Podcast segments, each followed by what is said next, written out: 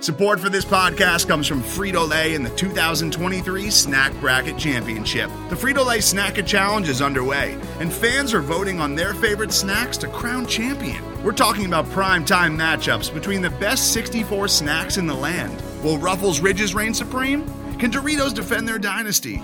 Or will Smart Food use their smarts for a surprise upset? Only you can decide. Get in on all the action for a chance to win up to $1,000 or a year's worth of snacks. Let your snacks be heard. Just go to fritolaysnacket.sbnation.com to vote and enter for a chance to win. No purchase necessary. Sweepstakes ends April 3rd, 2023. Void where prohibited. Year's worth of snacks awarded in the form of 52 coupons, each good for one bag of chips. See official rules at fritolaysnacket.sbnation.com. And here we go. Hey there, welcome to ATL and 29 of Peachtree podcast, where we look at the NBA from the starting point of Atlanta. My name is Kevin Chouinard. We're recording on a Tuesday morning, two days before the Hawk season start. I think the actual NBA season starts tonight, right? Is that is that correct? I'm here with Sarah Spencer. yes, that is that is correct. But the Hawks have to be patient for a few days here. Wow, yeah, it's it's it's interesting that the staggered start. Um, I guess first off the top, one of the things I wanted to ask you about was just uh, what it's going to be like, or or what sort of normalcy returns in a season where uh, some of the COVID stuff goes away. what, yeah. what do you get back, and what haven't you quite gotten back yet in, in terms of what what do you expect this season to be like in terms of reporting?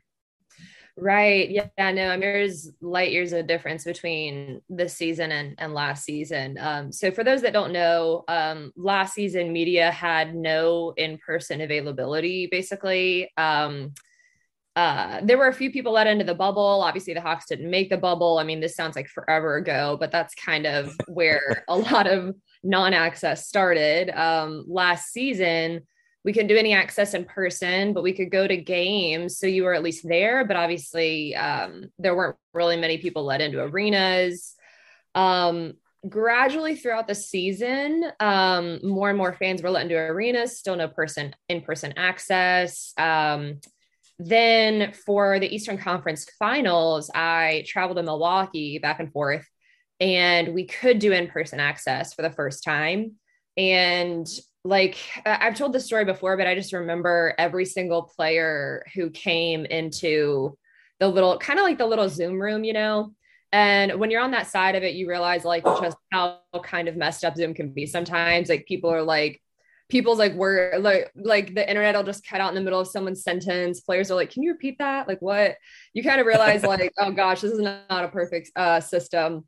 But I remember for the first time, like every single player like came in and was like, "Oh my gosh, like it's good to see you guys." Like, wow. Um, and we were just like, "Oh my gosh, it's good to see y'all too." um, it was just, it was just a really cool experience. We were all like laughing, laughing at a press conference for the first time in what felt like you know a year, year and a half. Um, and then now for this season, um, we can do in person stuff, but um, we're we're wearing masks, so sometimes you're kind of like in the practice facility and it's loud and you're like kind of screaming through your mask, but but at least we're there, um, which is nice. Um, and so that I, I guess there is kind of a tier system which sucks. Um, so there are some, I guess there's like tier one that's allowed to do that, and then some people aren't. Um, and hopefully we can get back to normal eventually. Um, there's no locker room access right now, which is again uh, quite a bummer. But you can still do you can do one on ones. So we're we're making progress, which is good. And hopefully by the end of this season or throughout this season, we can make even more. And I know a lot of people sometimes don't care about access or kind of feel like we're complaining, but if you care about the team, I, I, hope that you care about access because a lot of times that's the only way we can tell you about the team that you love is if we're there. Um, so I know it seems kind of like, you know, just complaining or like really kind of inside baseball talking about it, but it's important. So I hope we keep making progress on that front. Yeah, I agree. Uh, it it does uh, it does make a difference in the types of questions you can ask and the kinds of responses that you get from those questions. Uh, mm-hmm. a- as we record over Zoom a podcast. Yeah, right. Zoom is like it's it's good and it's good for some things. It's just not good. Yeah it's a good piece of technology. It's just not good like interpersonally, you know. There, there's and it's such- not good for a group of like 15 people as or, and it's not fair to compare uh, you know doing that chat with a group of 15 people with like a one-on-one or a three three people talking to one or something like that exactly it's just very it's just very different and i think a big part of our job is getting to know other humans. Um for i mean for a while like i hadn't even shaken nate mcmillan's hand yet. I was like i'm covering this guy writing so much about him.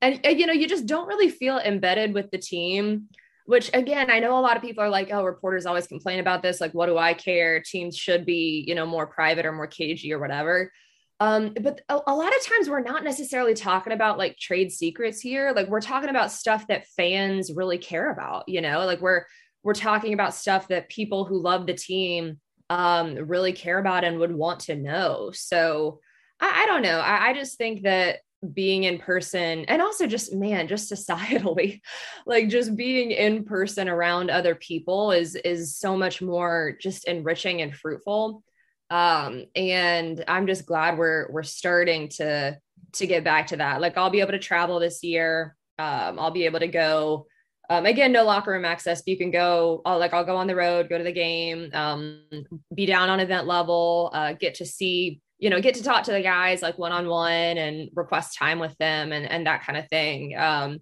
so it's not like it's not perfect. It's not like exactly what it used to be, but it is much better. And I just think that it's, I just think that that's important. Yeah. I mean, honestly, you know, part of the reason I, I thought now would be a good time to, to have you on as a guest is like, well, Sarah's been going to practices now for two weeks. It seems like all they've done is had practice and, mm-hmm. you know, there's a, I think there's a lot to be gleaned. I'm going to ask you for, you know, what your your gut vibe on so many things here, just because being in the presence of them kind of allows you to have a gut vibe, yeah, whereas you, you might not. It, yeah, it's crazy how like being around people might mean you know those people a little bit more than if you weren't around them. It's the it's the darndest thing. yeah, like yesterday, I, I totally got the vibe that Coach McMillan hated my TLC question. I, I, was like, is he going to make the roster? And he's like, we'll see. I know he's so. Uh, you know what though? I think like, he's one of those those guys because if you remember, Kevin Huerter declined to talk yesterday, which so that would be Monday for those listening. Um, and Monday at 6 p.m. was obviously the deadline for um, rookie scale extensions, right. contract extensions to to be extended, which is such a mouthful. But um, so Kevin declined to talk, but it's not because Kevin doesn't uh, kevin's like the, the most media friendly like right. talkative guy. It's just that he was right on the cusp of that and he was like i don't know if i want to uh, probably i'm guessing here but he's probably like i i, I don't want to mess this up. We're like right, right, at the buzzer here. I feel yeah, like that was probably had to field some phone calls or something too like yeah exactly. like, like busy or something you know? Yeah. Um but i feel like that's what it was with nate too. I don't think he was like irritated. I think he was just like we are we are like hours away from sending out our, our opening night roster. I don't want to mess anything up. For sure. But that's uh that's a good starting point. I know when we when we planned this podcast, I think the the first topic on the agenda was Kevin Huerter, and at the at that time it was did he get the extension or did he not sign an extension? And now we know that he did sign the extension. Uh, upon hearing that he signed and seeing the number for that extension, what was your first impression? Well, you know, I actually thought that it was pretty good. So I I really I think Kevin Huerter's game, I don't want to say like underrated anymore because I think what he did in all of the second half of, of last season once Nate took over. But I guess when people mostly would have seen this come to light would be like game seven against Philly, obviously. Um, mm-hmm. I think that what he can do, just the versatility that he brings, you've got a guy who can basically plug in like anywhere one through three, um, blossomed as a defender, um, is just extremely versatile. I, I mean, I think the Hawks needed to keep this guy. Um, I think that it's easy to forget all of these guys who are getting extensions or they're, they're so, you know, obviously like Trae, uh, Trae Young, John Collins, um, Clint as well are getting, you know, multi-year deals. Um, they're really young and these guys are seeming like they're only going to get better.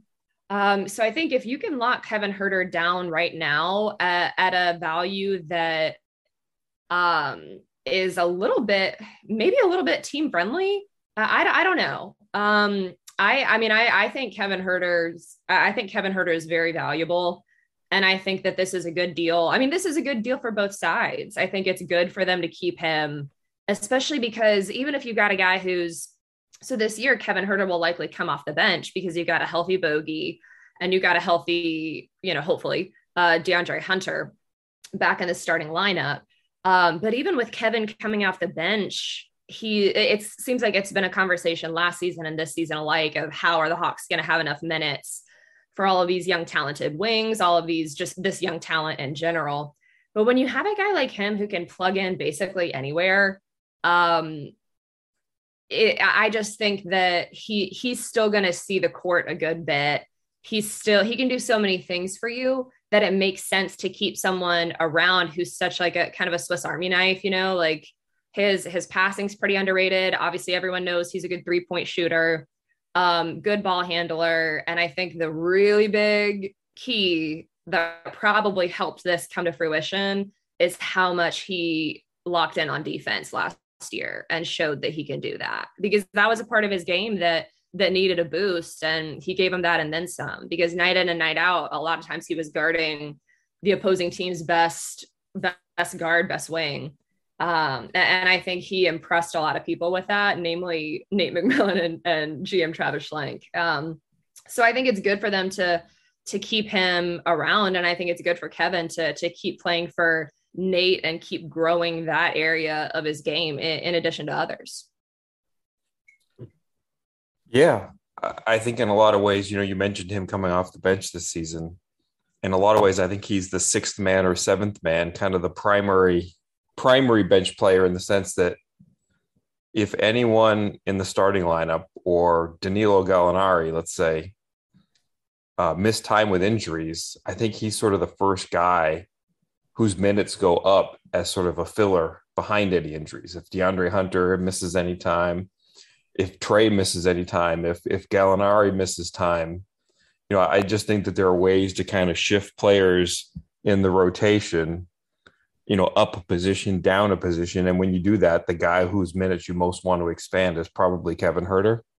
Yeah, I, I agree with that, especially because he's already played so last season, um, season before last, he had some some injuries here and there um, that that hampered him in a few little ways. And then last season, he was one of the most, uh, besides maybe like Solomon Hill, who was really um, consistent for them when his number was called.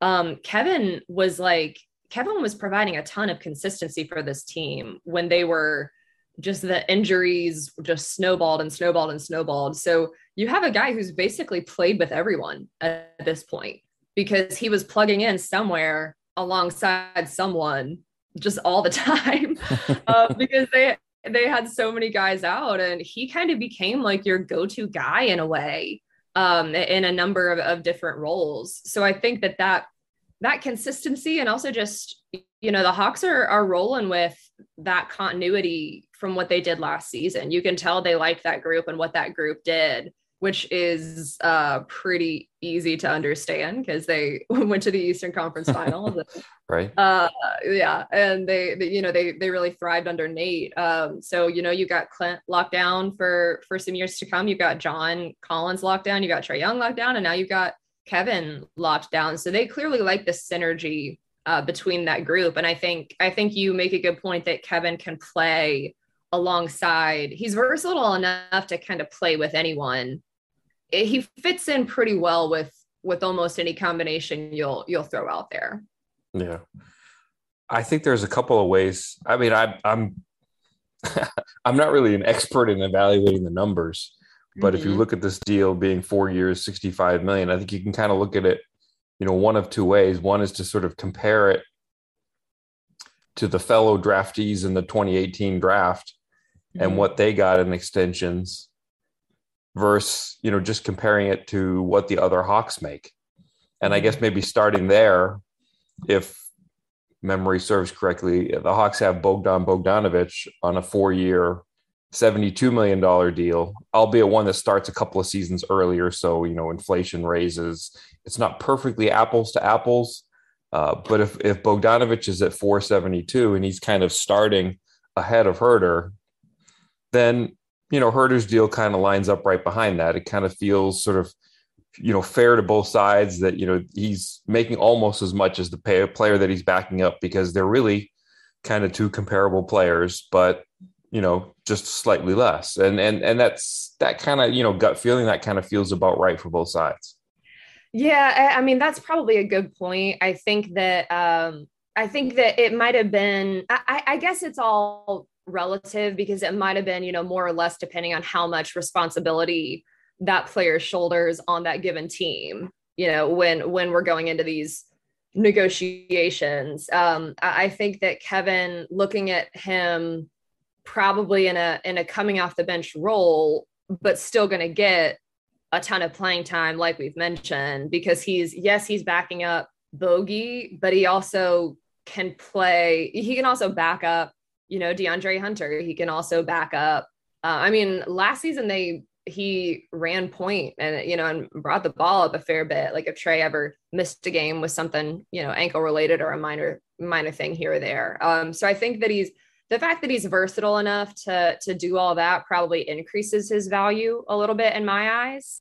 Mm-hmm. Um, but uh, I mean, it's it, it, that's that's a fair point. You know that he's it, it makes sense for him to be a, uh, on kind of that same timeline, but just a little bit less than than Bogey.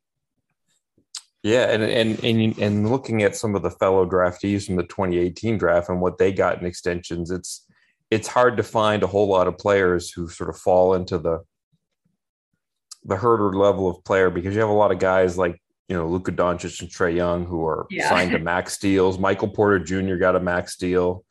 Uh, Shai Gilgeous-Alexander, you know, has a max deal. And then you look at some of the others. Wendell Carter Jr. got four years, fifty million, which mm-hmm. I, I kind of agree with uh, my fellow usual podcaster Glenn Willis that that seems like a lot. Mm-hmm. Um, Jaren Jackson got four years, 105 million. Landry Shamet is probably a good comparison in terms of role. He got four years, 43 million, and and that's you know Kevin Huerter's just you know he's kind of similar to Land- Landry Shamet, but I think he's just better. Like he's more versatile defensively, he can kind of play more positions. Uh, you know, the, the, the one that I would say where you might lay it side by side with Huerter's deal and say, "Oh, they they got a, a pretty steep discount," is that the Bucks extended Grayson Allen for for two years, twenty million, and that that's actually I feel like that's a pretty good comparison in terms of players. But I think the Bucks there, you know, just signed a deal where you know they got the championship discount where you know they have so many players signed to, to such big deals that you know it was this is all we can offer you because of the tax and whatnot, and not wanting to go into the tax that, that they just kind of laid it out there. And, and he took a deal at a discount because he wanted to be there. But uh, mm-hmm. other than that, you know, I don't think there's anybody in that 2018 draft list where you, you look at them and say, oh, they, they got a significant discount compared to, you know, what the Hawks got in their deal with Huerter. Yeah, definitely. I mean, I think – I, I think it's almost like what Nate said. Um, I think it was yesterday. Like he just, it was kind of like a, it was a, little coach speaky, but it, it, it, he made a good point of like he just hopes both sides are are happy with it. And I think Kevin, I think Kevin probably just wanted something. I mean, I, I do think the Hawks are kind of turning into um i mean obviously not like the bucks because you know the bucks just won it all um but I mean, I think the Hawks are kind of becoming a, a team that, you know, you want to, you want to stick around and see what this team can do. Um, so I think it makes sense from, from Kevin's side. And then I also think it makes sense from the Hawk side because I, they do value him. He is more valuable than just, like you said, you know, first or second guy coming off the bench, but coming off the bench in an, a variety of different ways. So I think that kind of ups his value too. Um, and a lot of these guys are not that you know they they it's it's likely that they're just going to keep on improving so what you saw flashes of from kevin last season um, i know for a number of for a number of seasons now it seems like he's wanted to kind of you know become a little bit more physical you know uh, fighting through traffic getting to the rim that kind of stuff um, So I think the Hawks are also probably thinking this is how he, he's going to continue to grow under Nate. And then I just think it starts to make sense for both sides. Yeah, I like that point that you made about, you know, both sides being happy with it. I, you know, he could have tried to go to restricted free agency to see the kind of deal that he would get, but I don't think he, you know, I don't think he would be able to go to a situation with a team that would be nearly as successful. I think, you know, when he, when he, if he, if he went to restricted free agency and found that kind of restricted free agency deal that would have been comparable money to this one, it wouldn't have been a situation basketball wise where the team is success, as as successful on the court. I easy for you to say. yeah, it, exactly. Like I think the Hawks are starting to have that dynamic where players are like I I want to stick around and see what we can continue to do. It's funny how a it's funny how success, you know, a taste of success and wins kind of I mean, it really does just shift the whole paradigm to where, uh, well, you know, and Travis, um, GM Travis Schlenk has, has talked about that as far as, you know, trying to be a free agent destination. I mean, these days you got to have a guy who is interested and, and wants to come, but you've also, that's just it. You have to be that destination for them. You have to be a winning team. You have to be uh, pretty much a, a contender or at least somewhat of a, a contender. And then the the mental side of it kind of switches to guys thinking i this is a this is a pretty good deal and this is a pretty good spot. Right.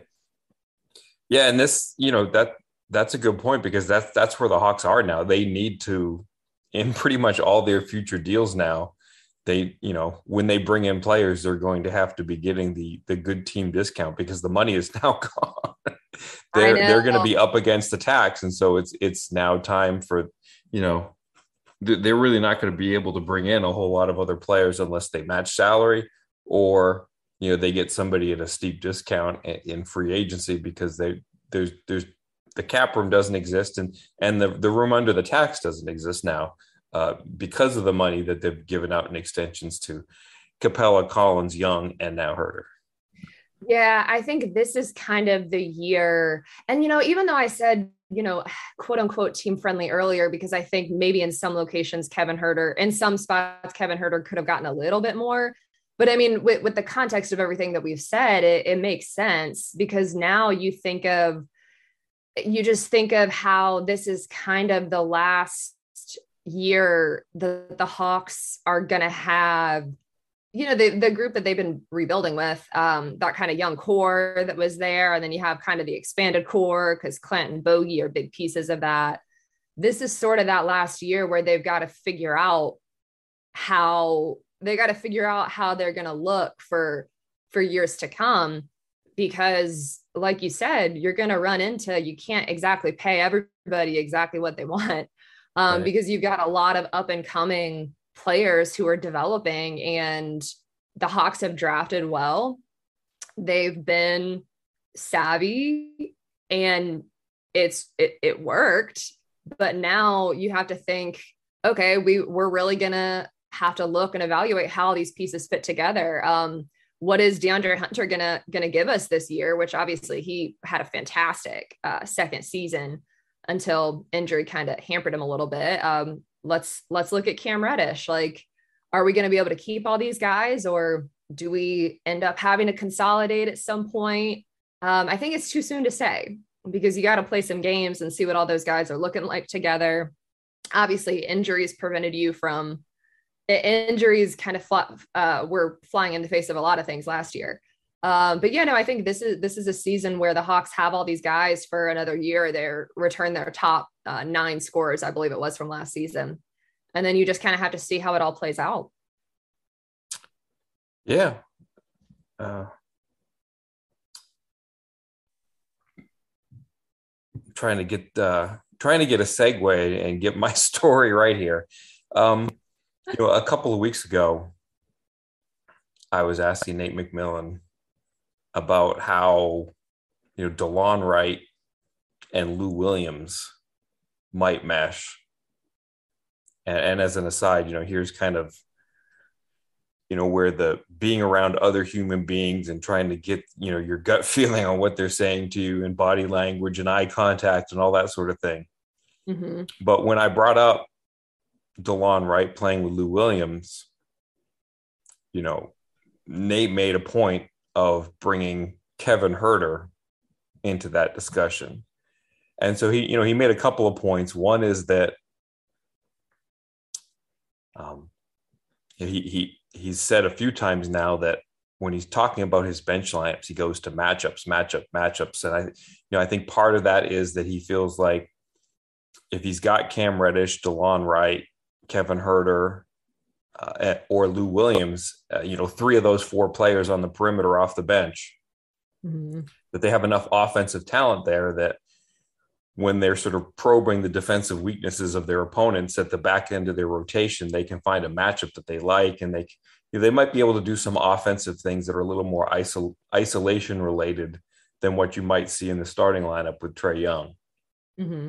But the other thing that I'm kind of reading between the lines is that you know his his his three perimeter guys off the bench, if everybody's healthy, are going to be DeLon, Huerter and Cam Reddish, and that there might not be room for Lou. So I guess my first question to you is, you know, what what sort of role do you expect for Lou Williams this season? Yeah, it, it did kind of seem like that. It, even seemed like that um, in the preseason, although that's very limited. And um, Lou was actually, I think, banged up one or two games. Um, but uh, Kevin Huerter was your your first guy off the bench. Cam Reddish was your second guy off the bench. Um, and then DeLon, you know, comes in at, at backup point guard. Um, so I, I mean, I think for Lou, I mean, it's it's tough. It, it, it's tough because obviously Lou won them games and uh, won them a, handful of games in the fourth quarter uh, last season and was integral to some some comebacks that they had, um, including against Philly. Uh, yep. and you know in the playoffs so it's it's it's so weird this is one of those this is kind of the the odd thing with the Hawks this season is that they've got they've almost got too many guys. So when you look at Lou's role, probably minimizing a little bit, it feels weird to say because he didn't necessarily like do anything for that to happen.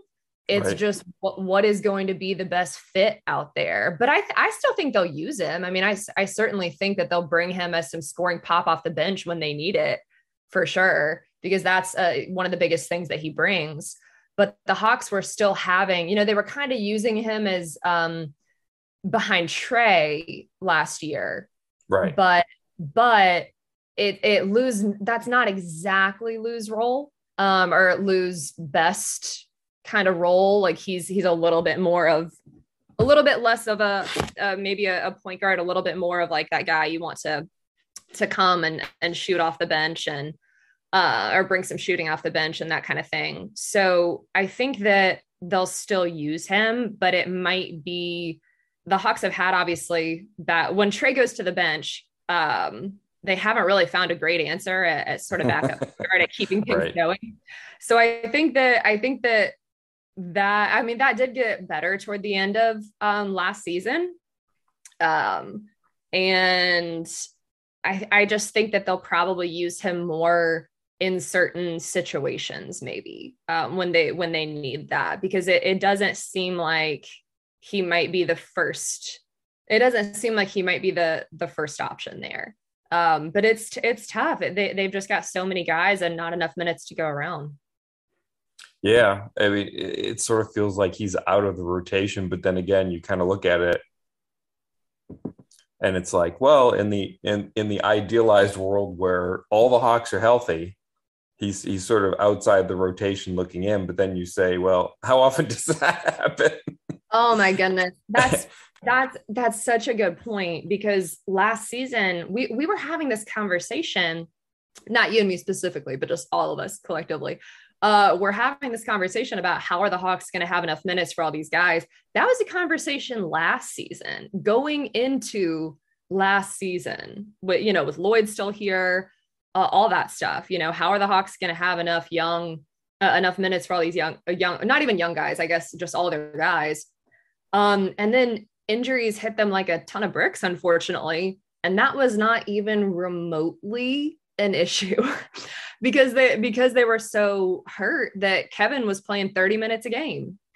You know, um, so so we don't know exactly how all of that it, it's a good point. We don't know exactly how all of that is going to shake out because you see, you know you still have a, a, few guys who have been banged up in the preseason too. Um yeah. they're they're finally starting to get healthy but deandre hunter hasn't been 100% bogey hasn't been 100% um kevin hasn't been 100% um Trae missed a few games delon missed a few games so it's tough to say exactly how things are going to shake out. I mean, obviously, you hope that this team can just shake off the injury bug, but who knows? It, you don't really know. I don't think their schedule helped them last season either.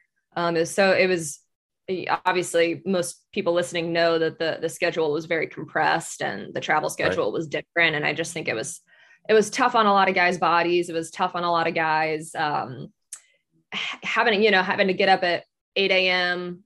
the next morning after a, a road game and a road trip. And let's say you get home at 2 a.m. and then you still have to wake up at 8 to go test and do COVID COVID tests. And it's it, whether you're there, you know, they're still human. That's that's tough. Um, I don't think the schedule helped them. So maybe that'll help them this season. Um, I don't know. We'll have to see. Yeah, I'm I'm interested to see how just the start of the season goes with guys like DeAndre Hunter you know they they've got six games in 10 days to start if if my counting was accurate and you know if DeAndre Hunter is feeling good does he play all six do they get a little bit wary and say gee that's a lot you know there there might be some opportunity to kind of thin things out and maybe have some guys sit here and there when when you play 6 and 10 that's you know I know there isn't a compressed schedule that you mentioned this season but that's that's that's a very compressed start. Mm-hmm. But you know, to go back to your point from from a couple of couple of minutes ago, you know, Lou's kind of an ideal fit because he can kind of back up at the one and back up at the two. You know, Delon mm-hmm. Delon's a good fit next to him because Lou's kind of a he's kind of a pick and roll shooting guard. He's not really a point guard. Uh. He doesn't like bringing the ball up against pressure. You don't really want him guarding point guards. Um, mm-hmm. and you know, so so bringing in Delon there, if Lou is in the rotation, you know, he's he's going to be able a good fit next to Lou, and so you know, Lou can kind of be your emergency point guard if you need him as a backup, but he's also uh, more comfortable, I think, playing off guard, and and and I think you mm-hmm. could help me attest to this. Like when we walk into practice, not not every day, but like most of the days that we go in for the tail end of practice, we don't see practice, like we don't see scrimmages, but we usually see guys at kind of like four stations mm-hmm. with, you know, like the the centers, the big centers, the the non-shooting centers, like squarely up in front of us. So like that's usually like Okongwu uh, before he got cut, Jahlil Okafor and Johnny Hamilton mm-hmm. and Clint Capela at one basket. Then you kind of got power forwards kind of off to our right. And then on the far side of the court, shooting guards and point guards. Is that a fair assessment? And, and I think that we've seen Lou with the, with the shooting guards. Like he's usually in that station with Kevin Huerter and Cam Reddish and DeAndre Hunter. Is is that fair? I think so. That's normally the the basket he's at. Um, so for those who don't know, there's like four. When you go into the Hawks practice facility, there's um, two big. You go into this gigantic gym, and then there there's two courts there um, that are obviously a little bit smaller than your traditional basketball court. Um, there's are they? I think they're full. They. Oh, maybe well, not. I think the, there might be 94 feet. I don't know. That's a good question. Of, the size of them, they have that one basket on the, you know, where media stands. They yeah. have that one basket that sometimes like Jalen Johnson will shoot at and stuff. Mm-hmm. And I feel like that seeps into that a little bit. Um, but with that space, but whatever, they're they're they're both huge. And so there's four there's uh four baskets on uh four baskets around it's like a little square and so the hawks will do different stations after after practice and that's what media gets to see we don't normally see any again like the you know fbi cia secrets but we we see them shooting, we see them shooting and we see them doing like sometimes you'll see like some one-on-one drills or that kind of thing Um, yeah, I feel like Lou is typically over there with Kevin and Cam and and DeAndre. I do feel like that's fair. Yeah, so I, I mean, I think, you know, I think he's sort of the eleventh man.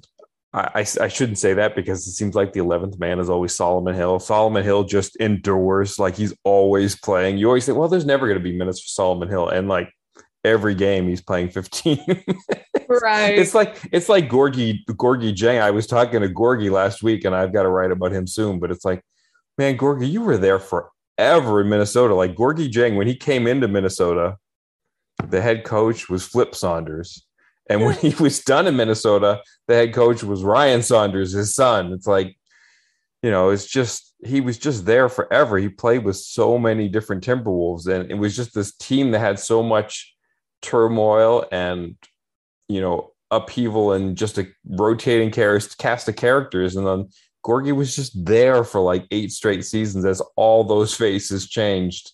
Um, yeah. It just you know, just Solomon Hill just has that same sort of enduring power. Like he's just going to play 18 minutes a game. You don't know how, you don't know why, but it's always going to happen. You know, uh, that's a good point about Solo. He he ended up playing, I think, more uh, I mean, he ended up playing a, a, lot more than a lot of people expected last year. But again, it was injuries. It's yeah. just I feel like I don't mean to sound like a broken record, but like, man, I just feel like I've written more about injuries than I ever thought I would.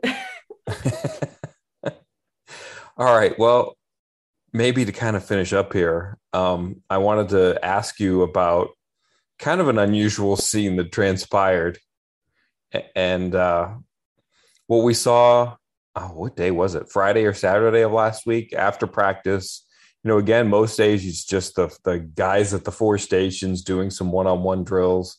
Uh, but last week we saw sort of Bogdan Bogdanovic and Clint Capela kind of working on free throws. And mm-hmm. uh, you're a better writer than me, so how would you paint that picture about what transpired there? Um. So basically, what it was is so again, after practice, um, a lot of the Hawks players will, will stay and shoot. And we saw Clint Capela at the far basket, and he was at the line shooting free throws. And then Bogey was off to the side watching. And then Bogey uh, took a few free throws and he was like really, really arcing them. And then he uh, then Bogey stepped off to the side, and then Clint took a few more free throws, and he's really really arcing them. And obviously, Bogey's a 90 91 percent free throw shooter last season, and Clint struggles with free throw shooting. Um, and then so so basically, then you see like Clint really arcing them, and and his free throw shot has has improved a ton. Um, at least from what we saw in that practice, it, it really was it really was, I think, improved just technique and, and everything. Then, so they're over there for a while. Bogey starts to he'll occasionally like make some noise or kind of jump in the lane, kind of trying to almost like trip Clint up. Then they go to the other basket. So they're rotating around this gigantic practice gym. Uh, the exact measurements of which we we don't exactly know. Uh, We're gonna have to ask that question today. Uh, ask Hawks PR in practice. Yeah, because there's there's also two ba- so there's like there's four big baskets and then there's two baskets on the opposite sides. So there's two baskets on the opposite sides as well, like kind of in the middle. And right. then when when guys shoot at those, they eat into the other uh other courts. Anyway, whatever.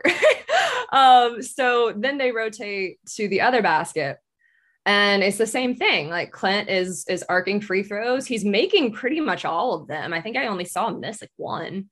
Um, Bogey's trying to like mess him up a little bit. They're talking things through. Then they rotate to the other basket. Uh, same thing again. Then they rotate to another basket. Same thing again. Rotate to another. Same thing again.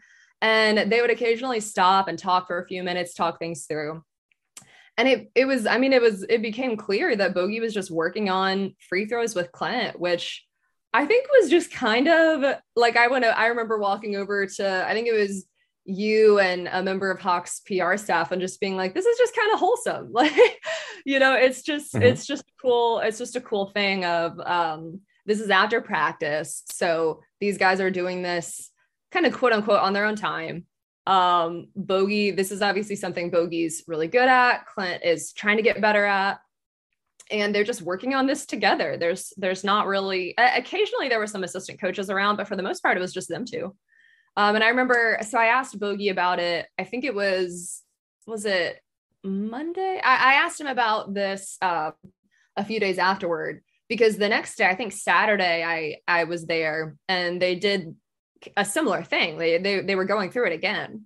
Mm-hmm. And I asked Bogey about it, like, oh, are you just like helping Clint with free throws? And he was like, yeah, no, I mean, we're just practicing. We're just practicing. Like he he didn't want to make it seem like he was a tutor or something. Cause obviously Clint, it's like you know what to do, you just have to practice it. Um, and so he I, I think he didn't want to make it seem like he was coaching Clint up or anything, but he was just like, Yeah, no, we're just practicing. You know, we're just walking it through. Like he wants to get better at free throws. So yeah, we're just practicing. Um, and he he didn't want to make too much of it. I can tell. I don't think he wanted to take. Uh, I don't think he wanted any like credit for it or anything. But I just right. thought it was cool. I don't know. I just thought it was a cool thing. I mean, obviously Clint probably does that for a lot of the guys with defense. Um, so it's just one of those. It was just one of those kind of chemistry moments where you do see you get to see behind the scenes stuff that is just cool and and kind of special and and that you know we weren't seeing that for a long time. And you miss little details like that that i think are really i think are really cool and they show they just give a little bit more insight to the team and and what goes on and that kind of thing. So i i don't know i, I just thought it was a really fun tidbit. Yeah, yeah that's that's a really good point about that's the kind of thing that you get from the in-person experience Mm-hmm. And it, you know, it's funny. You know, I think part of the reason that Bogdan, or the maybe it was really starting from the assistant coaches. My dog is sneezing. Oh, um, puppy. puppy? No, no. Uh, she's probably like seven years old. and so I think part of the reason, you know, for the arc is, you know, part of it's Clint kind of has a low, normally has a, a too low trajectory on his free throw, but he also kind of stops. Like you watch Clint shoot a free throw and it like starts well. Like he bends his knees and he dips and he gets that kind of gradual build up from his feet through his knees, rising up. And then he bends his elbow. And then all of a sudden it kind of like freezes partway through his wrist motion. Then he kind of snaps the wrist at the end. It's like, well, no, don't stop. You had it going. Just kind of let it flow all the way through right and right. and you know bogey was kind of coaching him with that that rise motion kind of getting him through that mm-hmm. but it mm-hmm. was so impressive the the body language um, i'm going to expose my biases as a math teacher here it's like i was impressed by bogey because and I, I think that that seemed to be you know when i put something about it on twitter that seemed to be the responses what a good teacher and and i kind of go with that it's like you know he could be in a car on his way home ready to get some lunch and so he's being generous with his time. And you know he had terrific mannerisms as a teacher but i was really impressed with clint because i could just you know for so many guys i could just see people being like yeah bugger off like i don't need your coaching come on. And i was just watching clint and he's smiling and he's listening intently and it's like man, what a good student, man. I, I want a student like that. That, you know, yeah. he just, you know, I, I, my gut instinct was to just credit Clint so much in that for, for being a good listener, for wanting to get that instruction and, and, and really taking it to heart. He, he was, he was not closed off in any way. He was completely open to it. And, and it kind of reminded me of, I don't know why, you know, I don't know why it kind of happens or you know what the underlying part of it is or it's probably just genuine. But you know one of the things that that you know i've heard travis say over and over again is you know well it just goes to show what a great person we think clint is. You know when, when he's talking about clint you know we, we can't emphasize enough what a great person we think clint is. Mm-hmm. and you know i think of Capela as a top five center in the nba and at the same time you look at that list of top five centers, and there's a lot of bristly guys on that list. And I think Clint is probably the the the top five center in the NBA who's most well liked by his teammates, and I think that's kind of a big asset.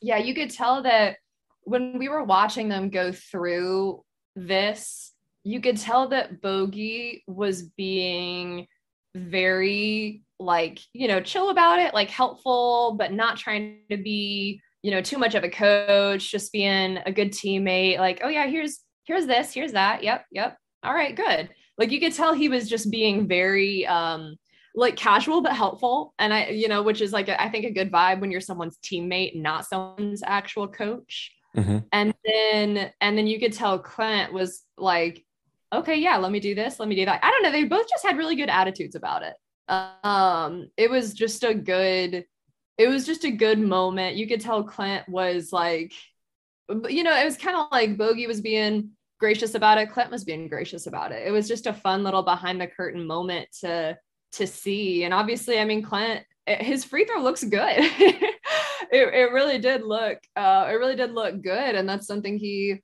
wanted to to work on. So it, it was both like productive, but also kind of a, a wholesome moment.